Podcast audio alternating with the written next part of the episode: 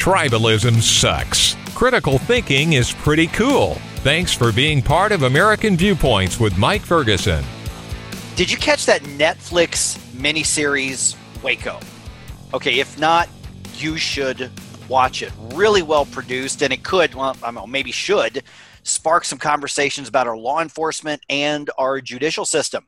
I'm Mike Ferguson. Thanks for joining us here on American Viewpoints. And yep, still uh, doing the shows on Skype and Zoom because my studios are corona closed and I'm still working from home just like pretty much everybody else. Joined now by Samuel Staley, research fellow at the Independent Institute, uh, also managing director of the DeVoe L. Moore Center at Florida State University. And I'm not talking to you about academics here, Sam. I am talking to you about your review of Waco and the point that you made at the very end about this should give us pause about militarization of our police, uh, our law enforcement. We'll get to that in a few minutes. First of all, thanks for the time. Secondly, uh, if somebody had made this miniseries, just wrote the script out of thin air, nobody would have believed that this was possible. This was this would have been absolutely um, beyond the scope of uh, suspension of disbelief. Yeah. I think one of the interesting things, and I'm, as you mentioned, I'm a research fellow at the Independent Institute in Oakland, but I also, I'm a movie critic. So I've written at this point hundreds of movie reviews, and so I'm looking at a lot of material for content and quality.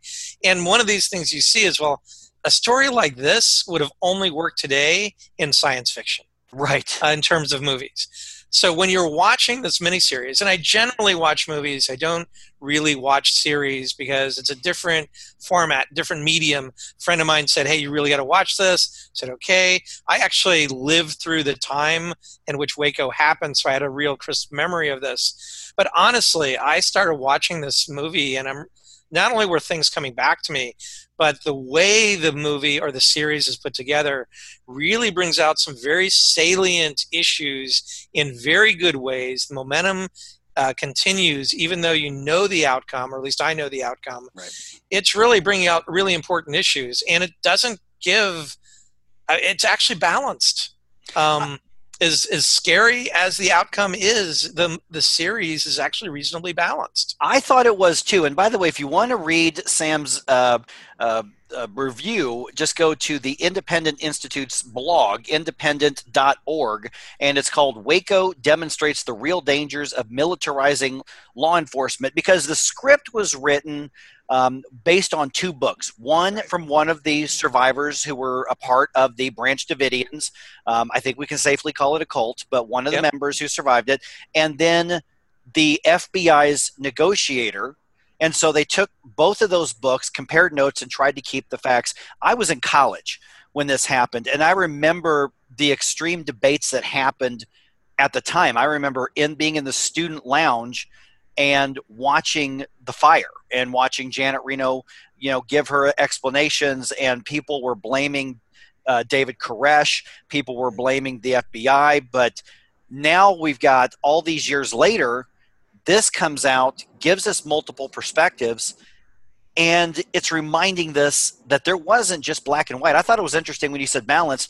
Um, they portrayed good and bad guys. I'm using air quotes here good and bad guys on both sides of the conflict. Right.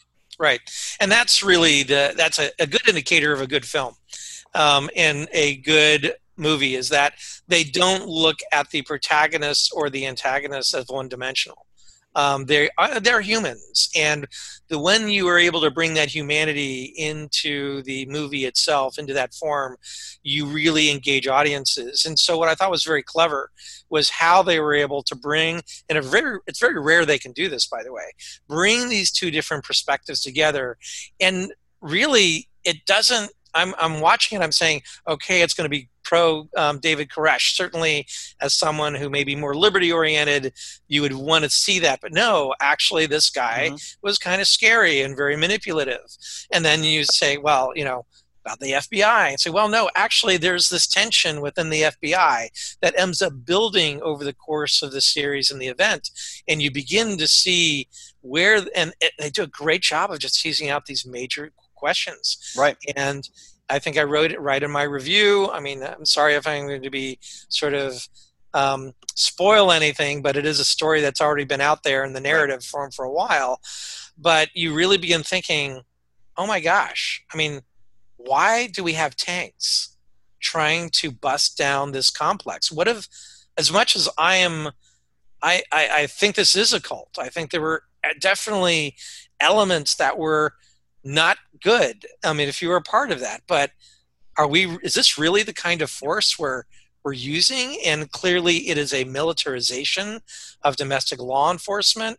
The scale is out of you know, really uh, incredibly high, and the consequence was terrible. I mean, it was a true tragedy.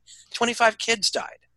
Well, and there may and there may very well have been criminal activity. There's good reason to believe that that there was criminal activity, whether it was David Koresh, quote unquote, marrying underage girls as part of his uh, as part of his uh, you know polygamist approach to everything. So there may have been, but when the tanks rolled in, when the helicopters rolled in, when um, you know the the lights were put in all day and night and, and loud music and loud loud noises um, that took things to a whole new level and we don't really know why they decided to do that in this case. I thought one of the most interesting perspectives was uh, a supporting character played by John Leguizamo, um, who was trying to push back, saying this isn't right, and then he ended up kind of getting thrown under the bus, so to speak, on this. But when you talk about the militarization of the police, there are some people who just say, wait, wait a minute, wait a minute. Okay, yeah, they went overboard on this one, but criminals are, are tough and they're bad and they've got weapons now. Right. We've got to have police that have military grade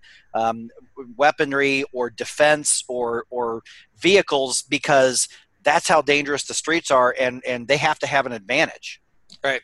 Now, and I think that this really, what, what is very clever about the way this story is told in Waco is that you see the escalation in other words, if the escalation didn't, if they didn't have the guns and they didn't have the tanks, this would have happened. The the, the end of this would have happened very differently.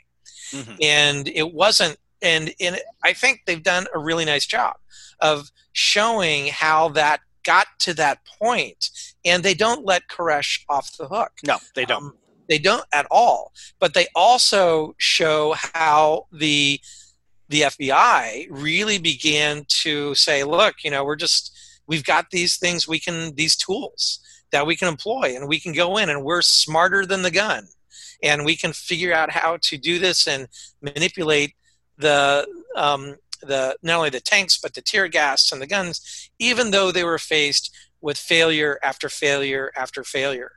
And so this is a, a real issue, and we still face it. It's highly relevant um, today. We've, I mean, we're right now in the middle of this this, uh, this incredible public debate over a woman who was killed in her apartment because the police got the wrong apartment. And why did they have to crash in on that apartment? And then she was shot multiple times in bed with her boyfriend.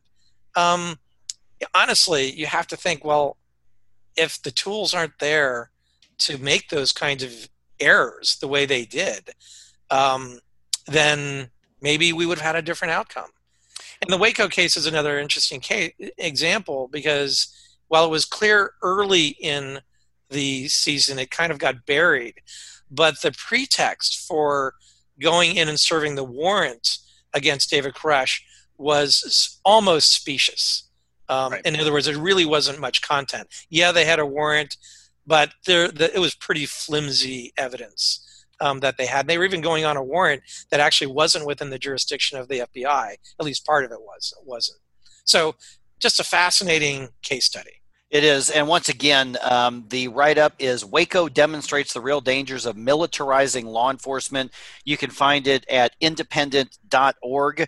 And uh, Samuel, Dr. Samuel Staley from Florida State University, thank you so much for the uh, insight. I, I really liked it. And if somebody has not seen this miniseries, they need to get on Netflix and watch it. I, just, I think it's yeah, it's great. Thank you, Mike. Really appreciate the opportunity to talk about this. Okay, so how much privacy are you willing to give up to help contain the coronavirus? You know, we couldn't get away from coronavirus this weekend. There's a push to have someone trace everybody that you have been near if you get the Rona. It's an interesting debate. We're talking about it just ahead, right here on American Viewpoints. When might you be buzzed? When you suddenly love everything. You guys, I love this song. I love these nachos. I love our kickball league. Ugh! I love this guy. What's your name? You know what I'd love? A ride when it's time to head out. If you see a buzzed warning sign, call for a ride when it's time to go home. Buzz driving is drunk driving. A message from NHTSA and the Ad Council. I love your car. Is this real leather? Wake up and text. Text and eat. Text and meet up with a friend you haven't seen in forever. Hi. Oh, hey. Text and complain that they're on their phone the whole time. Text and listen to them complain that you're on your phone the whole time. Ugh. Text and whatever. But when you get behind the wheel, give your phone to a passenger. Put it in the glove box. Just don't text and drive. Visit stoptextsstopwrecks.org. A message from NHTSA and the Ad Council.